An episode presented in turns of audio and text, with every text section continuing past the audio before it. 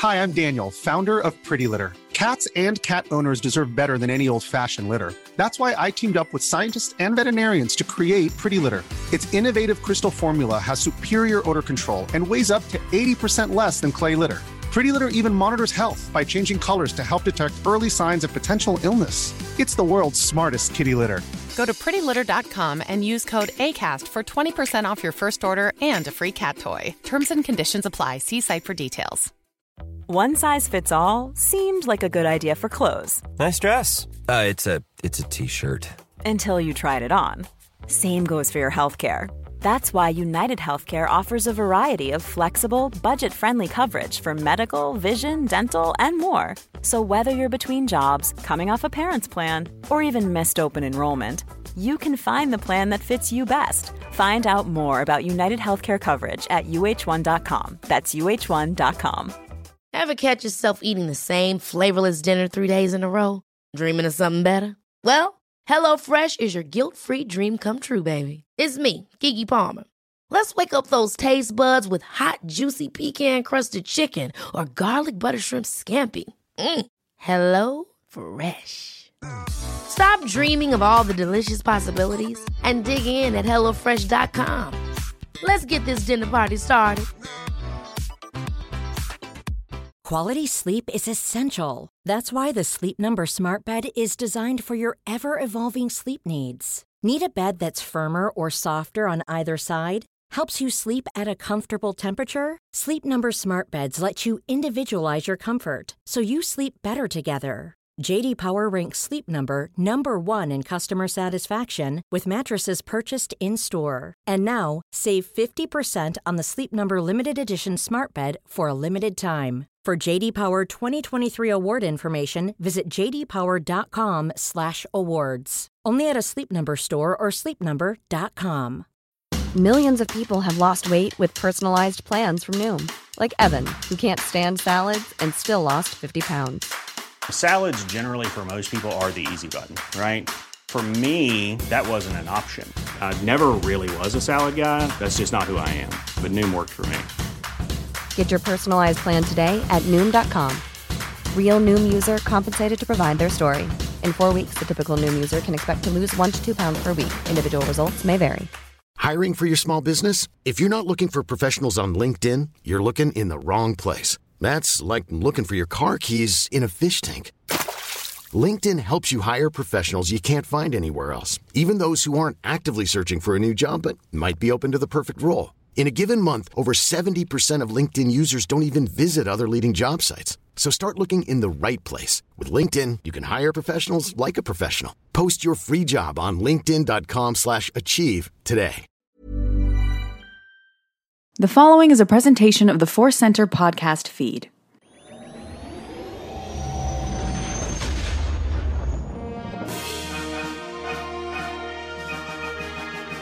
From the center of the galaxy, this is the Force Center podcast feed. I'm Joseph Scrimshaw.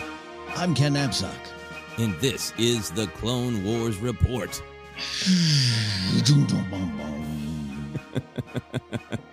this has become now uh, almost my favorite part of doing the podcast is hearing what sort of a breaking news sound that you will make every week. I'm running out of options. We're gonna have to reuse some. well, I like, this one really had some tension to it. I was like, "Is this uh, is this going to be any sort of music, or is he just going to make spaceship noises?" Yeah, it, it's exactly what it is. It's a spaceship breaking news report. Breaking spaceship news. I would be happy for that if a spaceship just zoomed by in uh, real life and floated around outside my apartment and uh, had a little ticker going. That would be great. Anyway. We're going to get into this episode of Clone Wars uh, Dangerous Debt. This is the seventh episode of season seven. Dangerous Debt. We've been talking a lot about the titles. Does that grab you uh, as a specific kind of song from a specific band? Uh, what what's Dangerous Debt sound like to you? I it, it, it sounds like a 1986 album by like Duran Duran or something. You know, you got some dangerous debt to pay. Uh, they're, on a, they're, on a, sailboat. Uh, a lot of big poofy haired women around them. I, I, you know, that's what it is. Though I the last few titles have been great. This one was it was good. It, it, I enjoyed it, but the last few titles have been big wins for Clone Wars.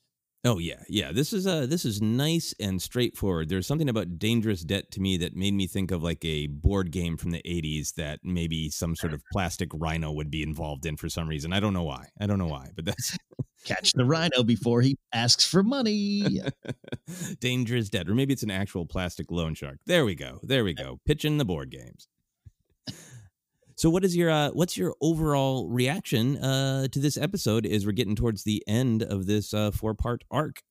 I think, I think, though it does lack the resolution of this arc because that's still coming, I think this should stand the test of time as one of the better Clone Wars episodes. I, I think, and I'm talking about all seven seasons. It had everything that we love about Clone Wars, some depth, some new context on old moments, and, and, and in a way that they almost have really uh, never done to this level. Uh, uh, some action, uh, it just looks sharp, and then adding to the intrigue or lore, bringing characters in we we uh, have known before with the cliffhanger. I mean, it had it had everything that we need. I think, other than a lightsaber.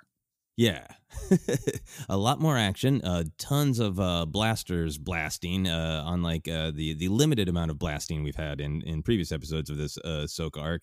Uh, no lightsaber, but I feel like the the threat of a lightsaber, the desire for one, uh, was very present. There was like a, a, lightsaber haunting in this episode to me because there was so much about who are the Jedi and who should the Jedi be and what are their what's the impact on the galaxy and on Ahsoka. So a lot of uh, Jedi presence that I really liked. I was really happy. I, I don't mind Clone Wars episodes that are not you know wall to wall action. Uh, mm-hmm. but I was really happy to see some of that more explosion of action to get that uh, feeling and sense of adventure serial back. So I was really excited for that. And that it was a, a different kind of action, which mm we'll talk about in that it was seeing, you know, Trace and Rafa, just some kind of uh, people with blasters blasting away, and then a Ahsoka kicking ass, but uh, discreet ass kicking was yeah was fun and new. Uh, and then, as you said, the different lots of different kinds of canon connections made it really interesting and feel like a part of the much larger tapestry of the Clone Wars story.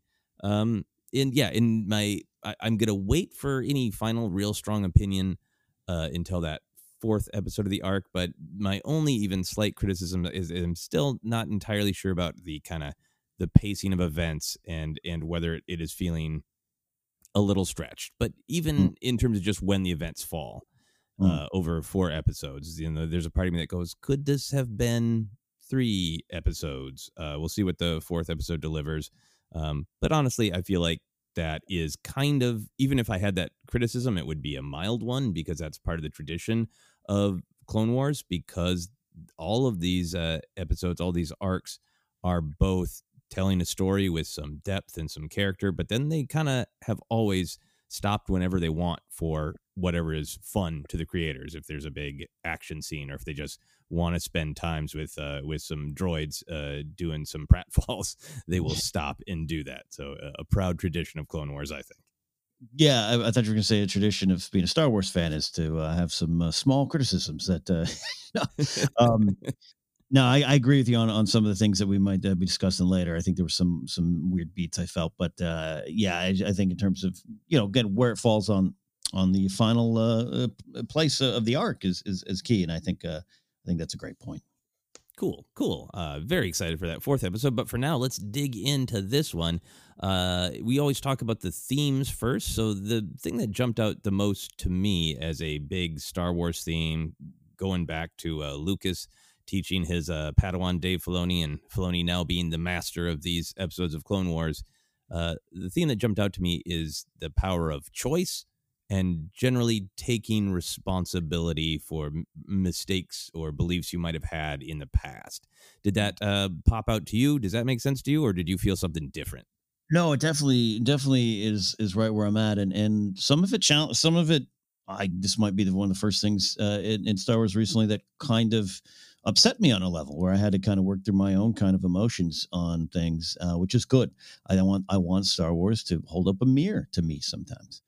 And so, uh, yeah. No, go ahead.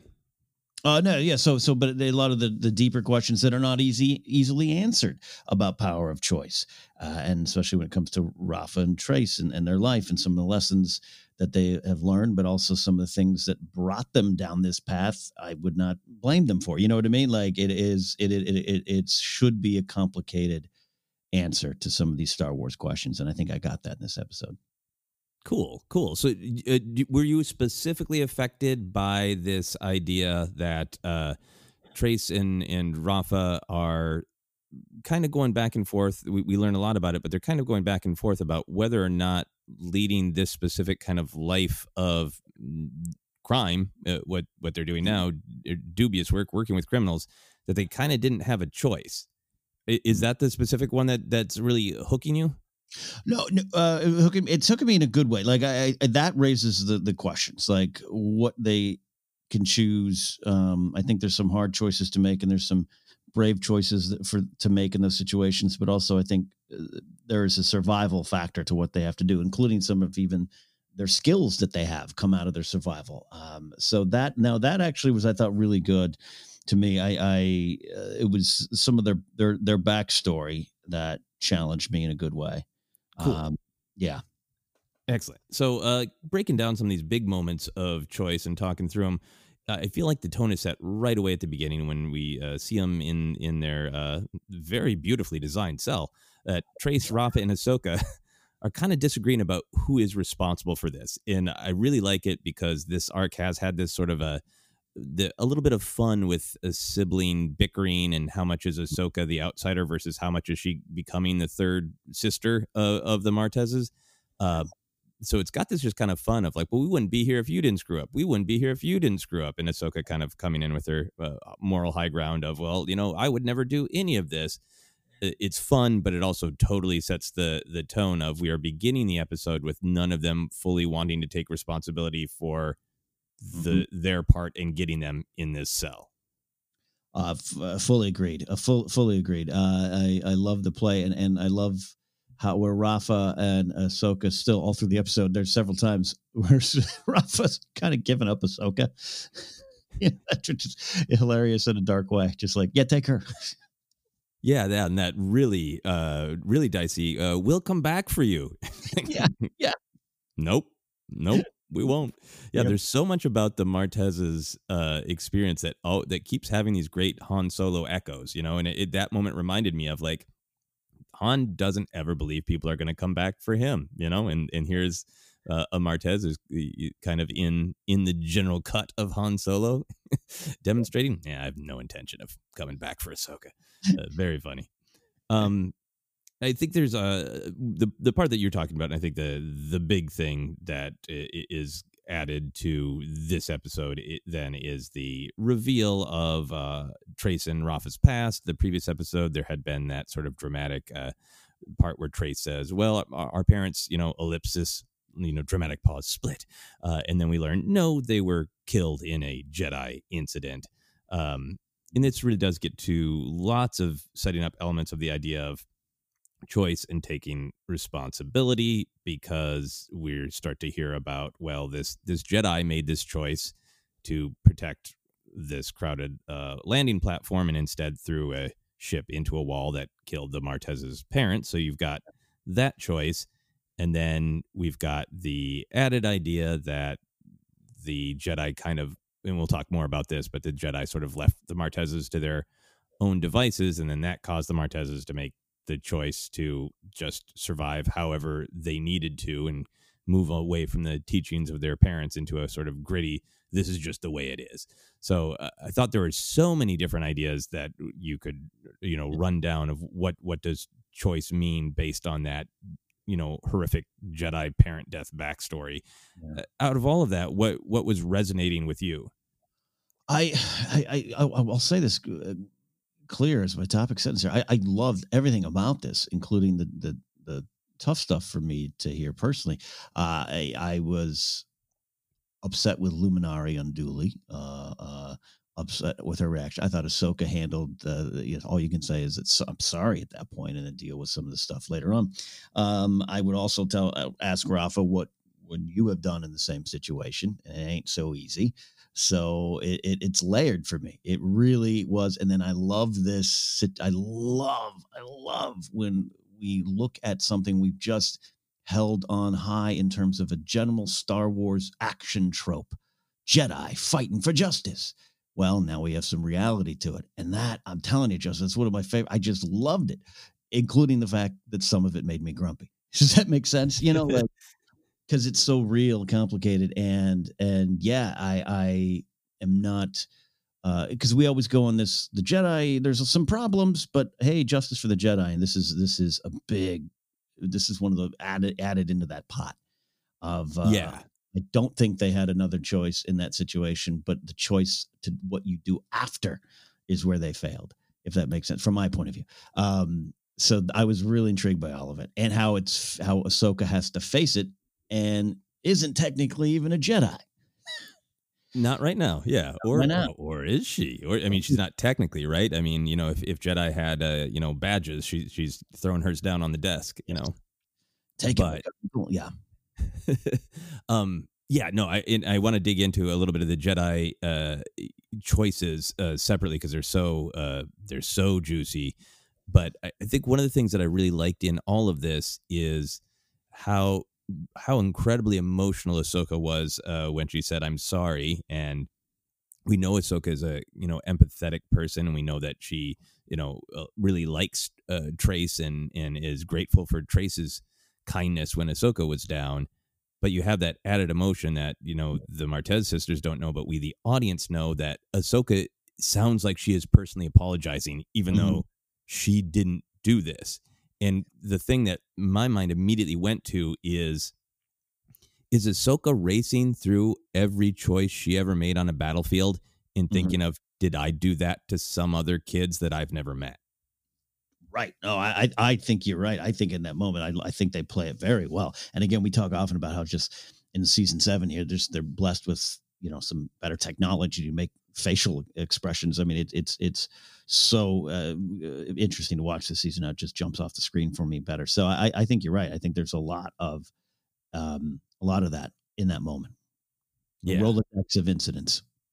Yeah, and the the Rolodex of incidents. So how much is Ahsoka taking personal responsibility versus is she being too hard on herself and is she saying, "Hey, Uh, just because I was a member of the Jedi Order, I am responsible for every mistake any Jedi has ever made. There's also to me this weight of almost wanting to reach to the screen and go, "It's okay, it's okay. It's yeah. not, you know, it's not your personal responsibility. It's great that you question your actions. It's great, great that you question your your former allegiance with the Jedi. But is this entirely, you know, is she putting too much blame on herself? Right, but it's but it makes me really love the character even more that she'd be willing to take on any part of that guilt. You know, speaks highly of that speaks highly to her. Yeah, her. yeah, and and it's well set up that she's right on the cusp of saying like, yeah, I, I do have high morality. Yeah, I do sound like a Jedi because I am, and it seems like she is swinging sort of back on that pendulum swing, and then gets so so hard knocked back the other way. It makes it extra uh, emotional and powerful to me. Uh, yeah, absolutely, absolutely. Um, yeah, what a yeah. Sorry, just, I just love the Ahsoka character so much. it continues to reward us all. Yeah, yeah. Uh, so going along on these sort of big moments of choice that uh, that jumped out to me, uh, along with the sort of power of choice, there's also the taking responsibility that you, that you have made choices and they have had ramifications, like Ahsoka is working through. I really love that this episode had Rafa kind of dancing closer to taking uh, responsibility for her choice to get involved with this job. Uh, and she's got the line that's almost played kind of for funny, for, for laughs. It's played for the funny. Uh, that well, you know, when I took this job, I didn't realize that it would involve so much torture and execution. yeah, uh, strange but great uh, comedy line. But then at the end, right at the end, she truly does feel uh, apologetic and right. and is taking uh, responsibility. Did that land for you? Were you were you happy that Rafa took responsibility? Uh, I'm trying to I'm trying to think of uh, yeah, happy happy, but not happy. Like, haha, you you learned your lesson, Rafa. Just like the continuing development of her as a character or her as a person, if she's if she, as if she's real. Which sometimes we watch these movies and shows and we're convinced they're all real. So you know what I mean, like it's it's again there's no easy answer from from any of the big questions in this episode. I love that her parents specifically her mother was uh you know had a certain point of view that maybe they needed to get back to but i don't i don't fault her for anything they've done decision wise trace and rafa. I don't i really don't and sometimes you get exposed to the bigger picture and and, and you don't have to be defined by uh, your beliefs and choices those can always evolve and hopefully grow you know so that's happy's a, happy's the way to say it i guess yeah it's a, a weird phrase I know, I know, what you mean i know what you mean i'm just like i'm just uh i'm just like yeah, what what what what am I really feeling about it? I, and, I, and I'm definitely one. I'm not just like criminal learned your lesson. I'm like, oh, good, you're growing. Right, right. I think there's that. I think that if Rafa refused to take any responsibility, it would be a demonstration of a character who was uh, incapable of growth. And in the real world, and in my opinion of Star Wars morality, that's that's never good, right? When the character can't uh, question and yep. take responsibility for maybe a dubious choice they might have made. So I think mm-hmm. that's where the word happy is coming from me to see that this is a character that's gonna be capable of growth and and possibly change. I just think I have a guilty conscience of taking joy in other people's suffering. Maybe that's what it is. yeah, I mean, one one has to wrestle with that. Is uh, is somebody who who keeps saying one of their favorite parts of Rogue One is when Darth Vader mercilessly, you know, uh, murders totally just people trying to do a good thing. Yeah, I, I got to wrestle with that for myself. Mm-hmm. Um, I, I don't I don't want to put words in your mouth, so I'm trying to to frame this because uh, I'm really interested in how you're responding to Rafa. Yeah, are you? Uh, I, I I know that you you have a law and order background. You you've you know yeah. worked as security, and I know family members have been police officers. But I also uh, always get the sense of you that you are a person who will do what needs to be done is there a part of you that's sort of empathizing with, hey, if you were in a position like Rafa, you would do whatever you, Ken Napzok, would do whatever it takes to make sure your people are okay. Yeah, yeah. Uh, I mean, I'll, I'll, I'll just talk specifically. I was I was involved in an incident with a, a, very multi-person gang fight that we were involved in, and in the process of rushing to the scene, one of my one of my employees uh, knocked out a twelve year old uh, kid that was in the way. This is not death. Parents weren't dead. I, I, get it, but like, and I've had other other other incidents like that. I have other things like that. Family members, friends gone through something like that. So, um, given again, I'd have to do the same thing. Given the choice again, I'd have to. I you know would we not want to hit uh, knock over a kid uh, and who fell to the floor like a, a, boxer had punched him in the face? Yeah, no, I don't want that. No one wanted that it felt terrible. Um, that's going to happen. Might happen.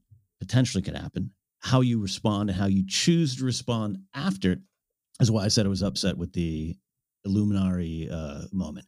I thought that was a great moment for Rafa to to put that because it wasn't right. You know what I mean? Yeah. And I think so. That's where the layers of choices come in. And I would say, it, it, I'm, I'm t- i mean, I'm being honest. I watched this episode and it was one of the first times ever I was like, oh, come on. Come on and I wanted to grab her off and be like, "What would you do in that situation? If you had force powers and you were, where would you throw it?" You know, and, yeah. and that's not fair. That's not fair, man. I'm, I'm, I'm being honest with how I was working through this episode the first time I watched it.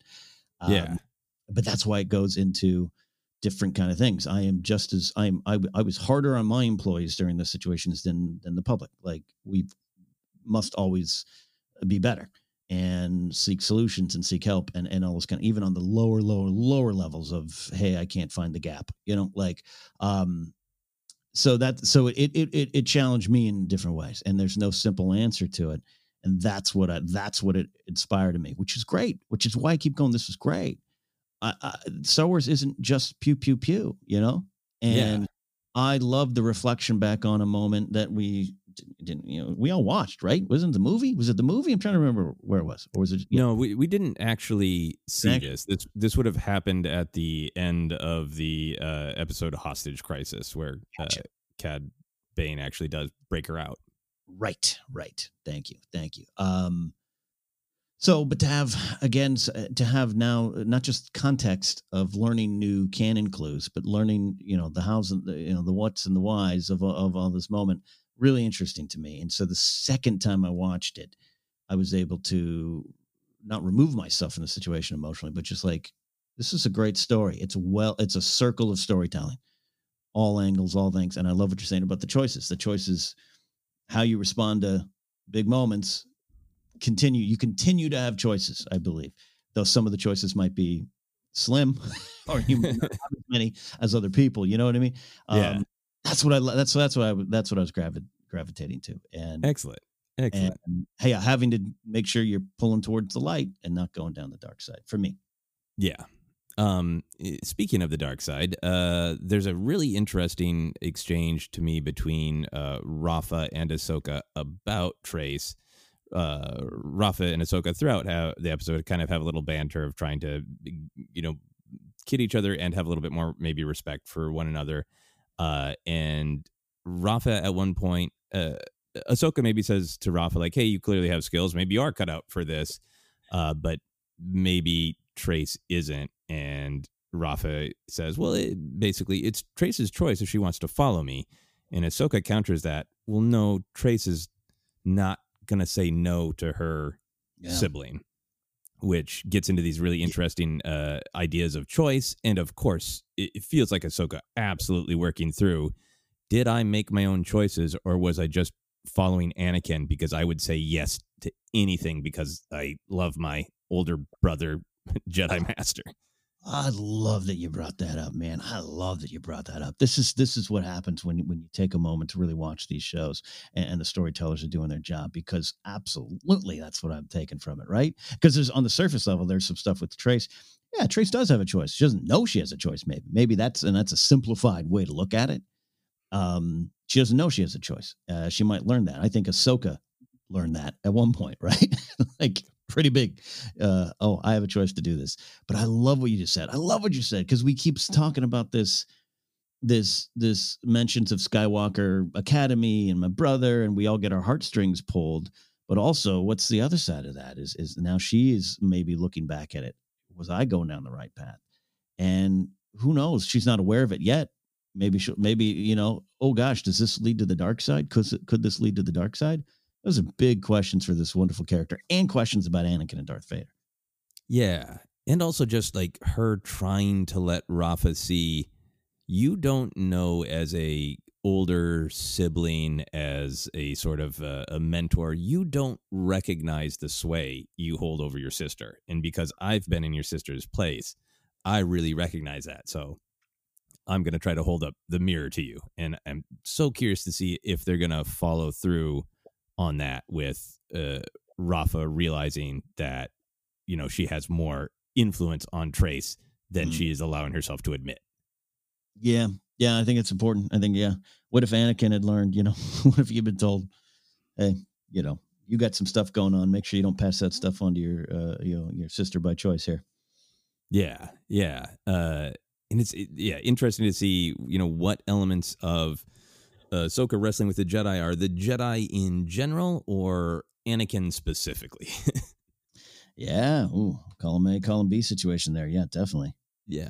Um, so the the other thing that I wanted to talk about, we've already uh, you've already uh, touched on a little bit, but um, the sort of other big Lucas Star Wars question is how should the Jedi act? Uh, and this is thing, uh, a thing that I've I've been on a lot about when we talk about justice for the Jedi and just saying, well, yep, they screwed up in the prequels, they were bad. Like, yep, they made mistakes, they absolutely made mistakes, but appreciating the finer points of all of the Star Wars storytelling that this is what the Jedi constantly wrestle with is in their ideal world everything would be fine and they could just meditate but they want to you know they want to uh, defend but as soon as you act anytime you take an act especially if you have great power like the jedi you risk those actions causing accidentally even more pain and this is such a great way to wrestle with it where we can watch this episode and hear that story and absolutely empathize with the Martez sisters of,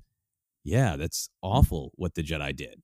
But Mm. then you go and, and ask yourself, well, hey, a dangerous a gangster is um is escaping Mm. after another gangster held a bunch of senators hostage. The Jedi's are are Jedi are the guardians of peace and justice. What are you just going to sit on their thumbs? Yeah. And Yeah. and you you're really falling on the empathizing with the Jedi perspective from your own experience that Yeah. hey, sometimes if, if you've been given the responsibility to act, you have to act. Yeah, and then it's it's 360 degree uh, approach to the situation that I think is needed, and and and um, you know, this tie this ties to Cassian Andor being raised by separatists and, and being wary, rightfully so, of the Jedi, based somewhat on maybe on propaganda or point of view, but also real experience with, I'm sure, what his family went through. So I love that it questions that. Um, yeah, and and yeah, yeah, I, I I think there's there's a choice that Luminara had and that she didn't make. You know. Yeah. So you've talked about that a couple times of, of hey, in in uh, dangerous moments, eh, sometimes uh, maybe people are going to get hurt. Uh, but your critique is what Luminara does afterwards. Let's talk about that a little bit. So that seems to be the the real sticking point is that uh, Luminara goes to the Martez sisters and doesn't really offer them any practical help, but tells them the that they will be okay because the the force will be with them. is and that's the part that really bothered you, right? It, it's part of what bothers me. Yeah, yeah, and and in the end, in the end, what bothers me. So because because person, this is what I do personally. Personally, I might strike out, get get angry at something or someone or a situation, right?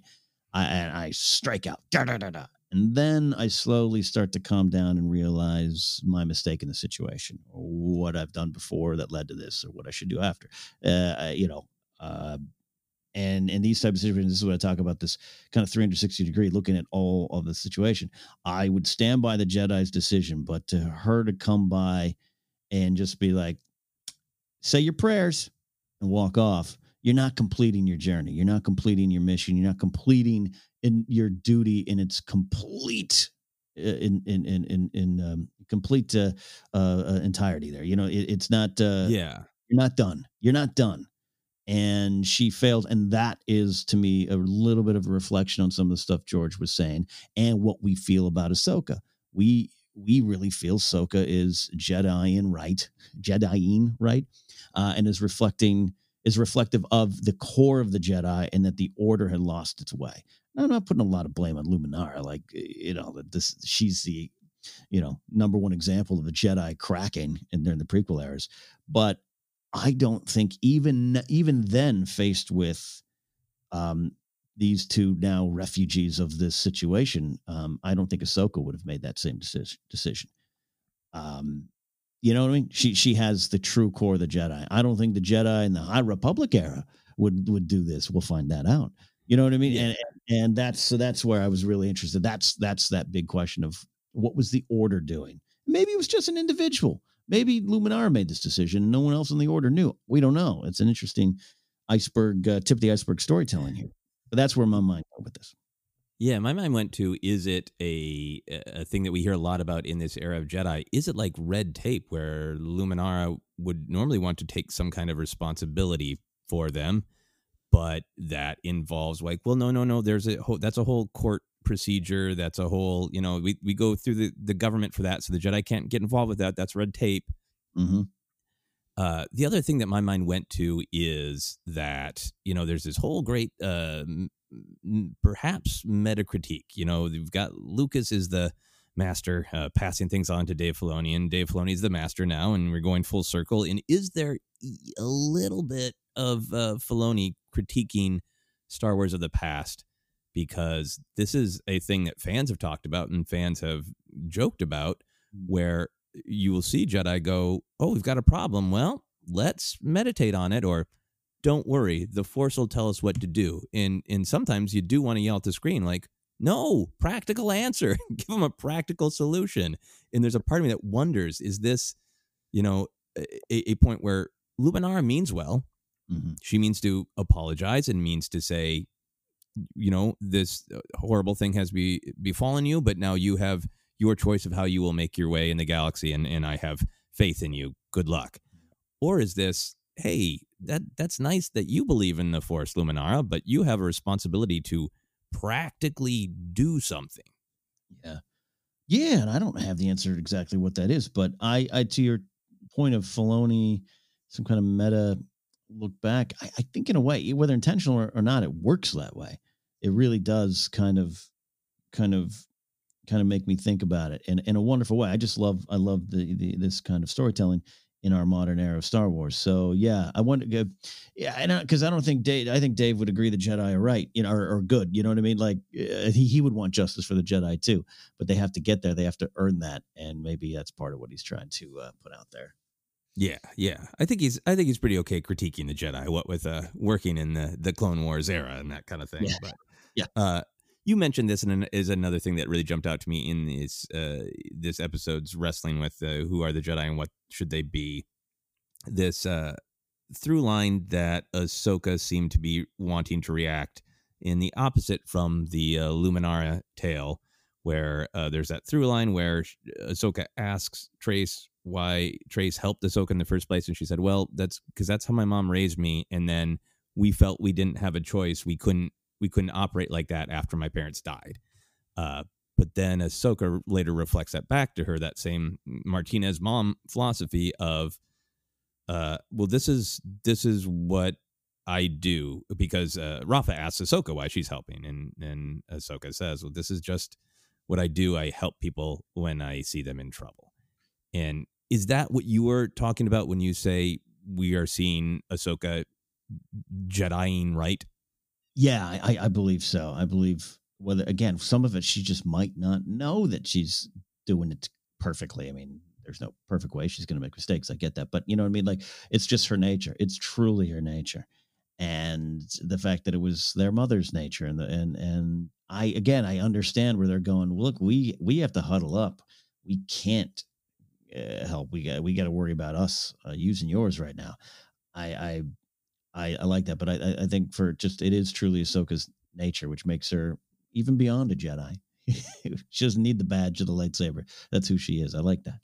Yeah. And and there's a real uh, push pull again between I think the way that uh, some fans imagined the Jedi from the original trilogy versus how the story has been crafted in all of Star Wars later storytelling. And there's a real interesting thing to me about should the Jedi be uh, sort of macro or micro focused? Because my take on the Jedi in the prequel era is like with slavery, or like, well, we we don't think that's right, but we are worried about what's going to happen if we go to a large scale war with a bunch of criminals, a bunch of different uh, you know planets and organizations uh, to deal with that problem on a macro level. And here's Ahsoka almost saying like, I kind of think Jedi should just wander around in any individuals or any individual situation they see, they should help. Like it feels like Ahsoka's almost making the argument of like, Qui Gon, I know you can't take down all slavery on Tatooine, but you should have just rescued Shmi because she was right there in front of you, and hmm. she was a person who needed help in front of you right now. Yeah, that's a that's a big question, and it's a big question, and maybe maybe as we start to learn more about what came before, maybe that's where they were. Again, going to this idea of of them being generals in a war, right? I mean, it seemed cool. That seemed really cool in 2002. I didn't I didn't question it at all. I mean, because we were raised with General Kenobi. You know, years ago, you served my father in Clone Wars. I, I didn't think about it. you know, now Yeah. I, and I love that I do. So yeah, Yeah. maybe maybe Ahsoka's right.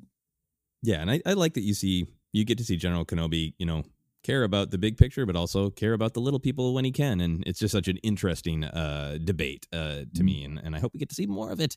Um, But moving along, the moral of this episode was who you were does not have to define who you are. It is a, a pretty familiar Star Wars idea, but uh, how did it grab you? What did it make you think of? I was, this is a definitely because on the surface that's real simple. We also just just dealt with that in Rise of Skywalker, uh, right? So there's a lot of connections there. But when you, especially when you rewatch the episode and take notes, I don't suggest uh, anyone needs to take notes to rewatch the shows, but when you do, just this really works on several different layers and different areas. You know, because it, it's truly not just what, but who- uh, what you were, but who, and that can go on. Uh, you know, I'm a smuggler. I was a smuggler. Now I'm a rebel. Now, you know, I was a spice runner. Now I'm a, a resistance leader. Um, it's more than job titles, but it really, this episode, it's constant uh, beliefs and tactics, and, and then also, I think what people think of you doesn't mean you have to stay in that box and have to live in that box. Uh, and nothing can define you, and, and don't let things don't don't even let you define yourself in terms of how you act going forward. You know, and it, it, you, again going to change and growth. Yeah, yeah, that idea that you can reinvent yourself, like yeah, from just a a, a real world place of you know, hey, I've I've been an accountant for 15 years, but uh, maybe now I want to be a painter. Like you you can change. you can try. You have that choice. Uh, but then in that Star Wars way, I think what really struck me is I I really like the phrasing of who you were does not have to define who you are because it almost goes to some of the discussions that we've had about redemption. You know, and that that word redemption got used and kind of eh, just the standard term for what happens with Vader Anakin at the end of Return of the Jedi. And then as we were mm-hmm. building up to Rise of Skywalker, that question about can Kylo ever be redeemed? In phrasing it like this, so gets down to it's not about, hey, I did one thing and now I'm forgiven for everything always. It doesn't change the past. Just that idea that's been in a lot of modern Star Wars storytelling of I can make a different choice anytime and I can start heading back down the road in a different direction. Yeah. Mm. Yeah, yeah. I'm trying to trying to say, yeah, it, it's um, Ben Solo doesn't. Uh, to me, Ben Solo's he's not defined what people know of Kylo Ren, if that makes sense. It, you know, his uh, his redemption uh, can be very personal too, because he might never the name Kylo Ren and Ben Solo might be soiled forever. Uh, right, Raiders was so yeah, yeah. I think the the shorter, simpler way of trying to uh, of, of what I'm trying to say is one good choice is always worth it for being one good choice. Yeah. Yeah. yeah. I, I like that idea and how it uh, relates to larger storytelling and this specific episode. Uh, moving along, we had some action back in the Clone Wars. Did you have a favorite action moment? I really enjoyed Ahsoka kind of fist fighting and kicking the pikes. Uh, no real uh, force involved, no lightsabers. Uh, just uh, her fighting on the ground, man. And uh, I, I uh, was watching that again this morning, just like she's in it, man, and kicking ass. And I really like that sequence. Yeah, yeah, no, that that was very very cool, and there's uh there's so much of, Ahsoka using the Force uh, in secret, which we'll talk about. But I have to say, one of my favorite Force moves. We got to add it to my list if we ever do a Star Wars ranked on best Force moves. Her lifting the pikes out of cover to be shot by the Martez sisters. uh, yes. Uh, um, yes, yes, yes. I love that. That was. Uh, I think I even. Uh, I think I even missed that the first time. Must have looked down. You know, you didn't think you looked down. I saw it this morning. I was like, "This is. I want to do this on a video game." Yeah, in the in the way that they were uh they were complimenting each other, like great shot. it was just like it's it's you know it's violent. The pikes are getting shot, but is just I, I, love seeing uh more imaginative ways of like, hey, if, if we can just kind of push and pull people around with the force, what all can we do? Oh, just pull them into yep. the line of fire. That's awesome.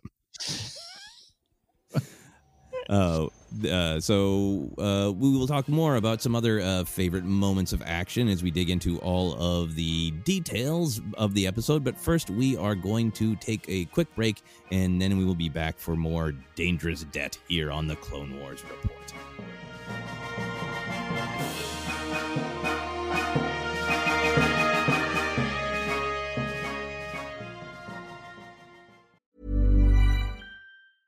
Many of us have those stubborn pounds that seem impossible to lose, no matter how good we eat or how hard we work out. My solution is PlushCare. PlushCare is a leading telehealth provider with doctors who are there for you day and night to partner with you in your weight loss journey. They can prescribe FDA-approved weight loss medications like Wegovy and Zepbound for those who qualify. Plus, they accept most insurance plans. To get started, visit plushcare.com slash weight loss. That's plushcare.com slash weight loss. Ever catch yourself eating the same flavorless dinner three days in a row? Dreaming of something better? Well, HelloFresh is your guilt-free dream come true, baby. It's me, Keke Palmer. Let's wake up those taste buds with hot, juicy pecan-crusted chicken or garlic butter shrimp scampi. Mm. Hello Fresh. Stop dreaming of all the delicious possibilities and dig in at HelloFresh.com. Let's get this dinner party started. Quality sleep is essential. That's why the Sleep Number Smart Bed is designed for your ever evolving sleep needs. Need a bed that's firmer or softer on either side? Helps you sleep at a comfortable temperature? Sleep Number Smart Beds let you individualize your comfort so you sleep better together. JD Power ranks Sleep Number number 1 in customer satisfaction with mattresses purchased in-store. And now, save 50% on the Sleep Number limited edition Smart Bed for a limited time. For JD Power 2023 award information, visit jdpower.com/awards. Only at a Sleep Number store or sleepnumber.com. A lot can happen in three years, like a chatbot may be your new best friend. But what won't change? Needing health insurance. United Healthcare Tri Term Medical Plans, underwritten by Golden Rule Insurance Company, offer flexible, budget friendly coverage that lasts nearly three years in some states. Learn more at uhone.com. Hi, I'm Daniel, founder of Pretty Litter. Cats and cat owners deserve better than any old fashioned litter. That's why I teamed up with scientists and veterinarians to create Pretty Litter. Its innovative crystal formula has superior odor control and weighs up to 80% less than clay litter. Pretty Litter even monitors health by changing colors to help detect early signs of potential illness. It's the world's smartest kitty litter. Go to prettylitter.com and use code ACAST for 20% off your first order and a free cat toy. Terms and conditions apply. See site for details. Hiring for your small business? If you're not looking for professionals on LinkedIn, you're looking in the wrong place. That's like looking for your car keys in a fish tank. LinkedIn helps you hire professionals you can't find anywhere else, even those who aren't actively searching for a new job but might be open to the perfect role. In a given month, over 70% of LinkedIn users don't even visit other leading job sites. So start looking in the right place. With LinkedIn, you can hire professionals like a professional. Post your free job on linkedin.com slash achieve today.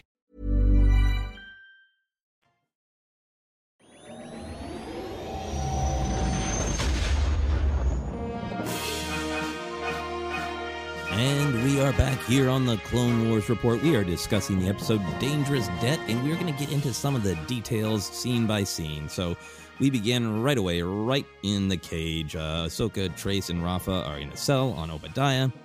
Ahsoka's making the, the moral argument about uh, spice and how it will hurt, hurt people, and she hears the story of uh, Luminara accidentally killing the, the Martez parents. And we talked a lot about all of the kind of big thematic and moral implications and wrestling with that. But I wanted to dive into how did you feel to just kind of hear this depth of Clone Wars canon, kind of tying it all together? I got to tell you, uh, once I once I worked through the other things, or even while I, I was experiencing some other questions about what I felt about the what the characters were saying or feeling, take that aside. I love this man, right? Because um, this is it scratches that surface level canon itch. Um, it makes it all count. It makes me wonder what's going on. And sometimes I don't like, you know, I've, I've mentioned before, I don't want to be, I don't want to have the too much. Well, around the corner was this character. You just didn't know it. We created the character 30 years later.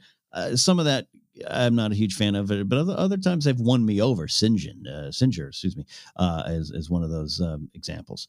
Um, this one, I like it. I like it. Now I want to go back and watch um, other Clone Wars episodes and be like, what could that mean for more story? yeah, yeah. No, I I really this is as much as I love talking about like the big themes and ideas. I do just nerd out about the oh, as soon as that story started, I was partially uh, paying attention to the stakes of it, but I was really getting excited about, ooh, is this going to be from an episode that we actually saw? And ooh, which Jedi? Which Jedi did that? And as soon as the Jedi description happened, which Jedi could that be? And uh, I really just enjoyed that from a yeah. enjoying canon and making it feel like a lived-in world.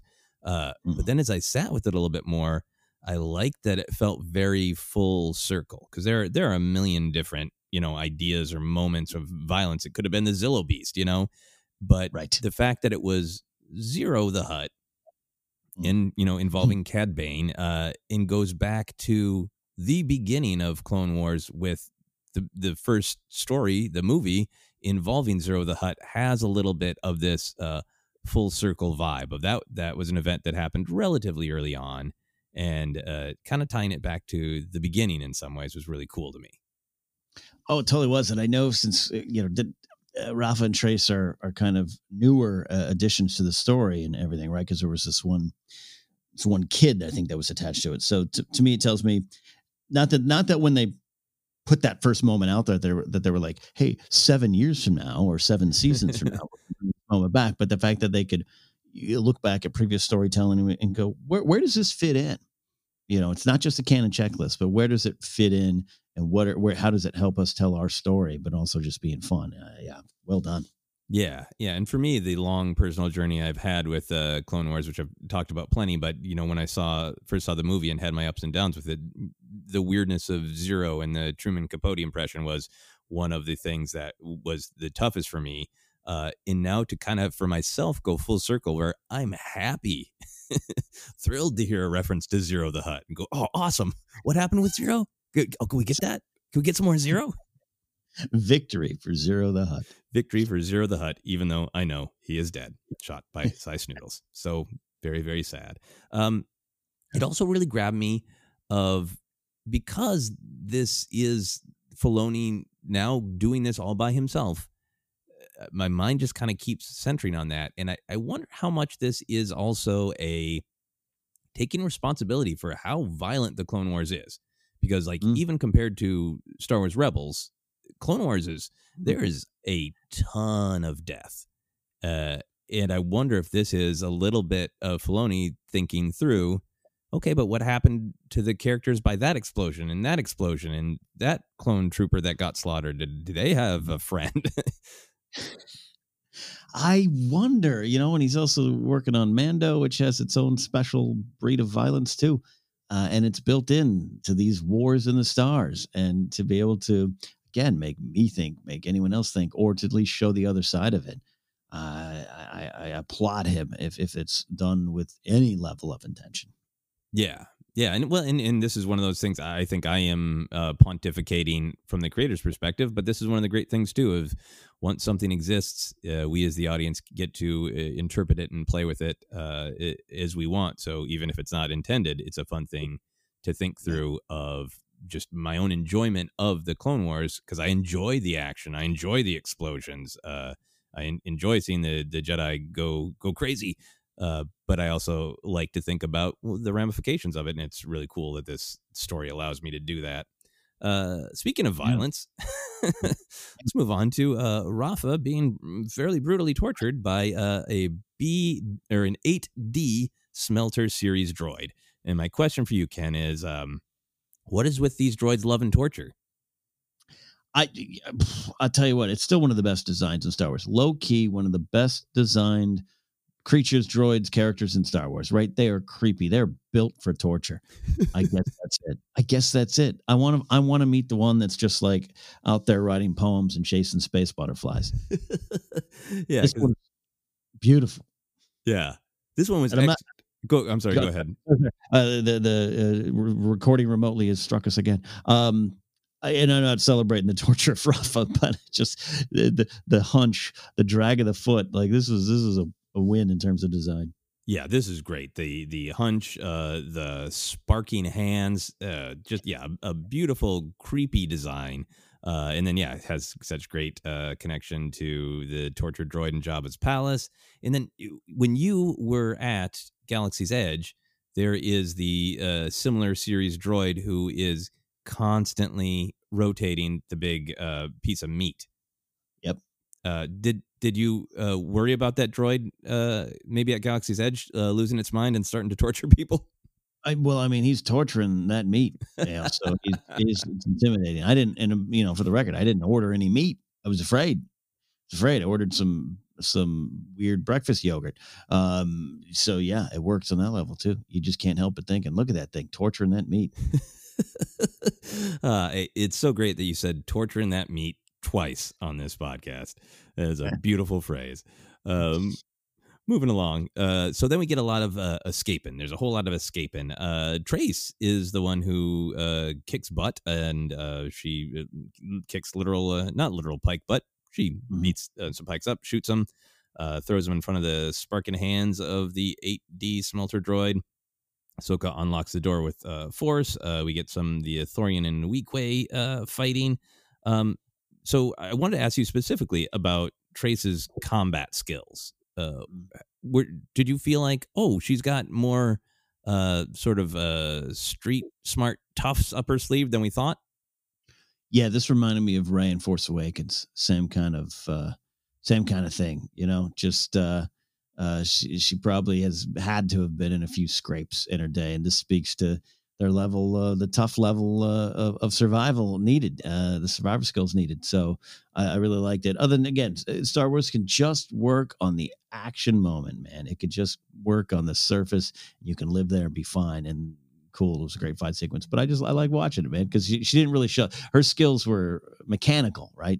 Uh, Yeah. that's what we flying. She hopes, she wishes. But the fact that this has had to happen now, again, not celebrating that at some point Trace has needed to fight for food or something like that, but just this is a- a- an intriguing, well-rounded character. Yeah, I think since last episode and kind of the beginning of this episode has really uh, uh, cast uh, her as the younger, more naive sister. Is is it was a nice surprise to go. Oh yeah, even though we saw her fight in the first episode of this arc, that she is uh, resourceful and good with a blaster was really cool to see. Um, the, the other thing that I really liked in this uh, sequence throughout this episode, they used a lot of those uh, background uh, Cantina Kenner action figures again Yes. which made me feel like are are they the the same characters? Do they uh or do they just a lot of people dress that way? Is that a the uh, the blue onesie is a common Athorian garb? Uh Yeah. but I was just really entertained when uh, you know I liked uh I liked Trace letting uh, the Athorian and the Weequay out um but in particular that uh Athorian is the action figure of Hammerhead and when he gets out he grabs the pike and he literally hammers the pike's head into the wall. And it just made me so happy to see Hammerhead actually hammer a head. It, uh, it it took uh, 42 plus years to finally fulfill that promise. That's right. If you name an action figure Hammerhead, you gotta hammer some heads. Uh, anything else in this general prison escape sequence that you wanted to touch on? I there apparently there is. I just put a note that said Ahsoka is quote gonna help, and as I'm looking at it now, I don't remember what that means. I got to make a little more thorough notes when I'm writing in the morning having coffee. Oh, So yeah. Was it her choice to unlock the door? Uh, might have been. I can't believe it's hilarious because I was so proud of myself. I've been taking better notes. Ahsoka is quote gonna help, like I'm taunting Ahsoka. Uh, You're gonna help, Ahsoka. Uh, all right. Well, let's move on. We'll see if we unlock uh, the meaning of that mystery note. Uh, so then, the next big section of the episode is a lot of uh, fleeing. There's a, a lot of uh, mayhem and fighting as they try to escape, and a lot of Ahsoka using the Force secretly, uh, including the pushing Trace. So she makes this the jump. Ahsoka herself doing a jump. Um, that can uh, troll tower uh, butt kicking scene that you mentioned that where she is not being seen by the Martez sisters so she's really going out uh, full force uh, i wanted to ask you how you felt about the sort of the storytelling morality of ahsoka hiding her jedi skills at this point in terms of uh, like, do I agree with it? Is, is is or do I want her to just to pull out a lightsaber? Um, I I love the tension of it. I'll just go there. I love the tension that I still think she feels as though she can't reveal this as, uh, to to anyone. Um, that less they'll come chase it after. I think more than anything, she doesn't want them to come around anymore. Maybe Anakin to talk, but she doesn't want to go back. Um, um, and I like it just creates tension. So when it finally does explode fully, uh, where uh, it's, and I whether it's in this arc or the next one, is Ahsoka is going to be front and center again, right? As as as who she is. So uh, I just like that building tension, and I like that, like you said, to your point, no one's watching. She can do a force push and put all push all four of those, you know, uh, jerks out the window, but she's keeping keeping it to close to the chest. Yeah, yeah, and it, and it makes sense in this episode in particular where she was getting closer because they were in such danger. They're just going, "Yeah, I am a Jedi. I'm going to unlock the uh, the door with the Force, and then I'm going to, you know, kick all these Pikes' ass, and you're going to listen to me because I'm a Jedi."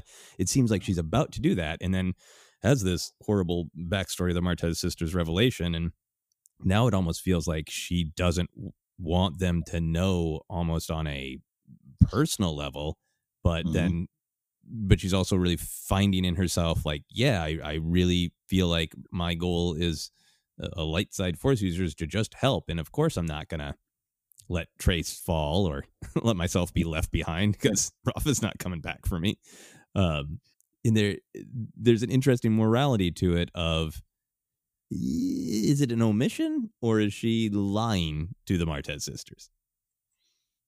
Ooh, yeah. I I would say a uh, a, a a omission. Obviously, a lot of reason.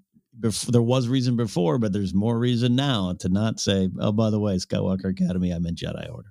Yeah, yeah. Uh, I think that that will be addressed next episode. But I also agree with you. It's just really fun because you get to see different kinds of force yeah. use. Um, I really loved the the leap over and the uh, they think that she fell in Rafa's delivery on that's terrible.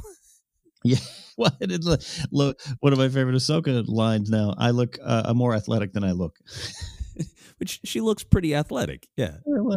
Like, how much great. more athletic can you look than looking like you are, you know, an Olympic level gymnast? Um, yeah yeah so it just it creates all this great action including the the moment i love of, of pulling the pikes out from cover um and it mm-hmm. almost makes me want to see like yeah i would love to see a full on uh james bond jedi espionage where they're using the force constantly but without being discovered there are moments great. of that in star wars but it'd be great to see like that's the whole thing yeah yeah uh, anything else in this uh general section that you uh, made uh notes on uh, no, and I, I, understood every note that I had. Right? Um, yeah, no, I, I liked a lot. Uh, um, I liked the sequence a lot. Just on the surface, there was, I think, some. You brought up some pacing stuff, so I had some of the initially had some thoughts too, but uh, that's a little bit later on. Okay, okay, uh, yeah, because I just I, I enjoyed all this action, particularly because it was Ahsoka uh, being a mm. secret uh, Jedi. Uh, and then we get to kind of a big canon moment that I think a lot of people are excited about uh, Return of the Mandalorians. Uh, so we see uh, Bo Katan recognize Ahsoka. She says, I think that's the Jedi I met on Carlac. Uh, that is the Clone Wars episode, A Friend in Need. Um, involves uh, uh, Lux Bonteri coming up with a incredibly dubious plan to draw Count Dooku out so he can get revenge, and it does not work out well uh, for really anyone.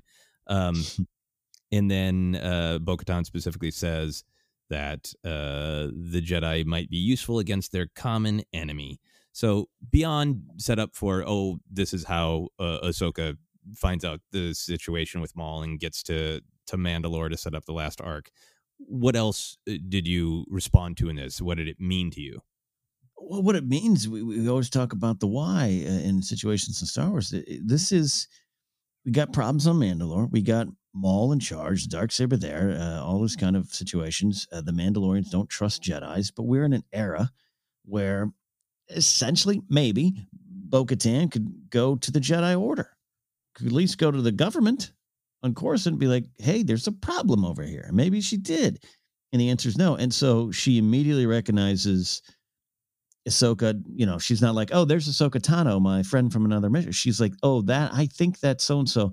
And there's a feeling that Bo Katan has that that is the type of person that will help me, not the other Jedi I know, not the other government organizations or military uh, factions I know. That's the person that I could seek help. Uh, it's a pretty powerful moment. Yeah, yeah. I think it's really interesting that it was tied. You know, Bo is where she is at right now because, you know, she uh, knows that Maul killed her sister.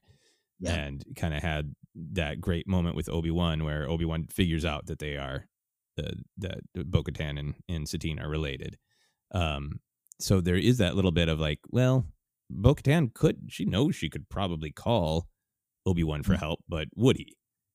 Or would he be too yeah. you know proper? And and i think you know uh, a lot of this starts to tie to the son of dathomir uh, four issue comic book. So i would uh, if people are really like canon hungry for all of this i think that's definitely a great um, series to catch up on because that uh, picks up from the last time that we have seen maul in clone wars where he has had his operation shut down by sidious. And this is kind of the how does maul end up back on Mandalore and that whole Son of Dathomir comic, and uh, there's a lot in there about you know what the Jedi do and do want when it do and don't want when it comes to Maul and Mandalore and all that. Uh, so there's a lot of juicy stuff there. Um, then uh, Ursa Wren was there. How did you feel about that? Oh, I love that, man. I love that. I love the connection. And now we are playing with, uh, you know, the chance to maybe go back and add some scenes or refix some scenes that they may have already done. You know, this season seven is this weird mix. A lot of this was already done. A lot of it was, uh, it's adjusted and some of it's brand spanking new. So to be able to go back and, and correct it or, or change things, I, I really love that. And, you know, that mysterious third Mandalorian there doesn't say much. It's got my um, uh, speculating running amok of, Oh, of yeah? I think it could have been. Uh, I'm trying to trying to track the timeline, but I could think. I think it could be a young Sabine. Ooh, really?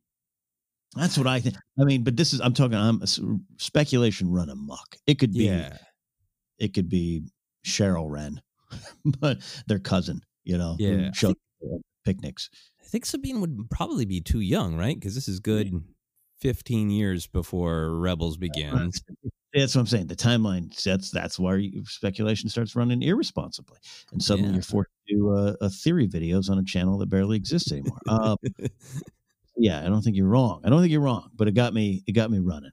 Got my got my mind racing. How about this for uh for wild uh speculation slash desire? Uh how would you feel if we meet the armorer from the Mandalorian? That ooh, see, okay. Now you just swayed me. You got my vote. You're doing good. You're doing some really grassroots campaigning here. I, I would like that too. Having just watched uh, the first three episodes of Mando this weekend as well too, and really, uh, really do love the the um, the armor. That'd be interesting. Yeah, it'll be interesting to see uh since there is in Mandalorian diff- some different uh, philosophy of Mandalorians versus some of the stuff that we see in the Clone Wars. If if Filoni will use this this last arc uh, to do any sort of uh, playing with with those ideas will be really interesting to me. Mhm. But I was, Mm. I'm very happy to just kind of see all, all these threads between Rebels, Clone Wars, and the Mandalorian. You know, possibly meeting up is is really cool and exciting. Uh, so going going toward the end here, uh, the gang gets recaptured. Uh, Rafa uh, fully apologizes. Uh, and Ahsoka says, "Well, well, you know, we we live and learn." Uh, and then Trace is like, "Well, we'll see how long we live." Basically, Uh, you, that was a, that was a great. It's always sunny in Philadelphia episode you just pitched there. The gang gets recaptured. I love that. Um, yeah. Um, sorry, I, I started laughing and got distracted. Uh, yeah, I yeah this this was interesting for me because this was where I did have initial like we did all that to get recaptured again, which is just a base level reaction to things. But uh, it's obviously about what we learned on the journey. Yeah, yeah, and and I agree with that. It is about what we learn on the journey, and I think uh, I got some maybe uh, predictions, hopes uh, for what might happen in the fourth episode. But there is a little bit for me, uh, even though I've loved all of the ideas and, and all the characters in this arc, there is that that plotting question of how many events happen and what has changed from the beginning of the episode to the end of the episode and thematically and emotionally uh, those have always been satisfying for me in this arc. But just in terms of events of physically what did the characters accomplish? What did they choose? And where did they end up? Just plot wise um, I, i'm really hoping for a good payoff for the fact that they are well back where we started because it has a little bit of a, laurel and hardy well there's another fine mess. We're back where we started kind of vibe to it Uh, hundred, percent. You know, is is is, is going to lead to uh, Bo-Katan breaking them out, all those kind of wonderful things. Questions to answer uh, next week, of course. But yeah, yeah, yeah, yeah, just a little bit. Again, and that's on the surface. And I know, I know where you're coming from too. I, I think I, I I felt it um, uh, the first times, particularly the first time. Yeah, but I, I think um I, think I really more than anything agree with you that even though I've got some questions, that it is more important of what did we learn uh, in terms of characters, and in terms of ideas. So I'm not too upset about it, but just poking a little bit of fun. I think for for next episode, it, it is interesting to me of.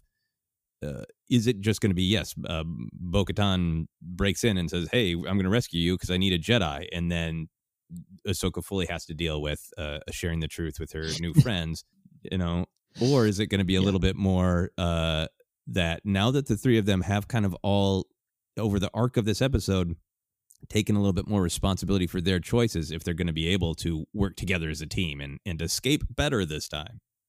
Mm. I, I, yeah, I like, um, I like both options. I, I kind of want Ahsoka to have control over the reveal. uh, and what it means. Um, but yeah, we'll see. Yeah. Oh, that, that's a that's a good point. Good point. Uh, as we begin to wrap up here, do you have any other uh, characters, moments, planets, ideas that you want to discuss from the episode "Dangerous Debt"? Yeah, minor things, but fun things. I, I thought Oba Diah uh, it was uh, is begging to be a video game level on some story mode on Battlefront Three that we'll never get, or you know, uh, just maybe just play it. Like it, it just looked beautiful. Uh, it was uh, kind of reminded me of like a Coruscant thirteen thirteen type of thing as well. But like, just it looked great. I could see runner, and they're literally doing the duck and run, shoot, duck, fight. You know, get to the next level. Ooh, there's our ship. We must climb up. Press X to jump up. like that. Yeah. Uh, there was also uh, two uh, little two two little moments. Uh, the uh, Weequay and Ithorian did show back up in this episode when they're out walking around, and the, the I, I think I missed it the first time, but the second time to see them just looking back and being like, "Oh, uh, let's go, let's keep going." It was a fun little nod. Uh, and the final one for me, uh, this brutal pike guard death. Oh. Gets, the the door closed, the elevator goes. it's like we assume ripped and cut in half and smushed. Yep. And then they didn't even really use that elevator. It was just to take his weapon, I think. Yeah. I mean, Gad, you got to do what you got to do. Uh, you do great. Um, but, you know, you know, now I want them uh, go talk to his kids. All right. It is to yeah. To, it was a great counterpoint to all of my ooh. The Clone Wars is going to take responsibility for the acts of oh yeah. His, his head got smashed in an elevator. and they you know and they show the brief second of well, well, well no it's like like Temple of Doom where where Pat Roach's character gets smushed like ah. yeah. And I'm glad you brought up the uh the hammerhead moment because I love the little noise he makes. Of, yeah. Uh, that's a great one. Uh, I, I, I wanted to agree with you on Oba Diah, the, the prison in general. It's just what, one of the great Clone Wars designs. One of the reasons that I love the whole prequel era of how it expanded the the design palette of Star Wars from the original trilogy and just the kind of uh, flowing, sort of beautiful. Like what a beautiful prison to be held in.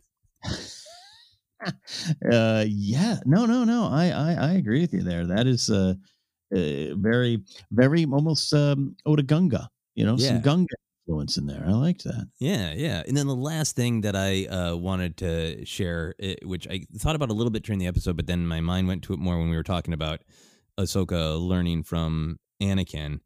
The idea that she also learned from Obi Wan and watching the episode and thinking what are moments where Ahsoka is doing what Obi Wan would do versus when is Ahsoka doing what Anakin would do? And Ahsoka, like being a little shady, not admitting she's a Jedi, and secretly using the Force to quietly take care of problems that is so Obi Wan.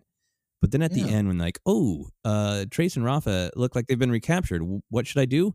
Grab a giant ship and plow into stuff is so Anakin. Yeah, well, you know that's one of the great things about Ahsoka. She's so herself, yeah. such an individual, and such on that journey. But you know, she has three big influences, uh, and that's Anakin, uh, uh Obi Wan, and, and Padme.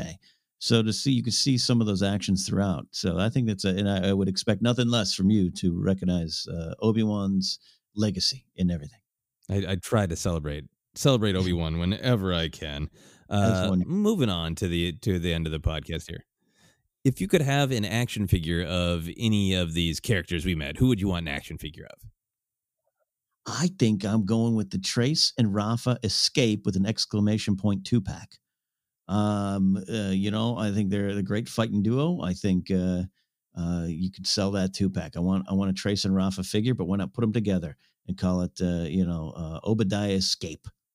Oh, nice, nice. Yeah, because they could come with some of the uh, blasters, the pike blasters, and you know stun prods that they stole. yeah, you could make it make that death worth it. Um, yeah, yeah. three pack with a pike guard too. With its what's that removable? You could make it a three pack with a, uh, the pike guard with a removable head. Oh, that is perfect. You got yourself a cinema scene. yes. Uh, for myself, I think I'd I'd go as, creepy and and awful as that droid was. I think I'd go with the uh, 8D uh, smelting droid with the hunchback mm. and the uh, the sparking hands. That would be pretty great. Ooh. Yeah, you get some of those little plastic, like the lightning bolts they use for like Palpatine figures. Just put the little sparks coming out. I like that. Yeah, yeah, beautiful, beautiful action figure. And uh, we're gonna we're gonna wrap up uh, this episode as we always do by by hearing the moral. Uh, what do you think the moral of this episode of our Clone Wars Report podcast is? I think the moral should be you do not have to be defined by your first viewing of anything. that is absolutely beautiful. That has been the Clone Wars Report. Bye.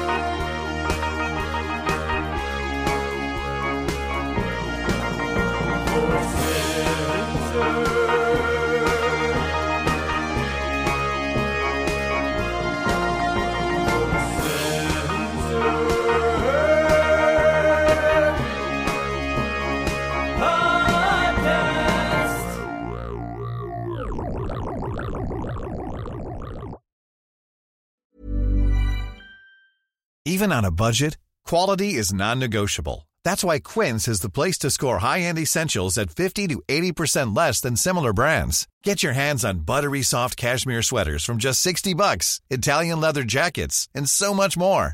And the best part about Quince, they exclusively partner with factories committed to safe, ethical, and responsible manufacturing. Elevate your style without the elevated price tag with Quince. Go to quince.com slash upgrade for free shipping and 365-day returns. Hi, I'm Daniel, founder of Pretty Litter. Did you know cats tend to hide symptoms of sickness and pain? I learned this the hard way after losing my cat, Gingy. So I created Pretty Litter, a health monitoring litter that helps detect early signs of illness by changing colors, saving you money and potentially your cat's life. Pretty Litter is veterinarian developed, and it's the easiest way to keep tabs on your fur baby's health right at home. Go to prettylitter.com and use code ACAST for 20% off your first order and a free cat toy. Terms and conditions apply. See site for details. Hold up. What was that? Boring. No flavor. That was as bad as those leftovers you ate all week. Keke Palmer here, and it's time to say hello to something fresh and guilt-free. Hello Fresh. Jazz up dinner with pecan-crusted chicken or garlic butter shrimp scampi. Now that's music to my mouth. Hello Fresh. Let's get this dinner party started. Discover all the delicious possibilities at hellofresh.com.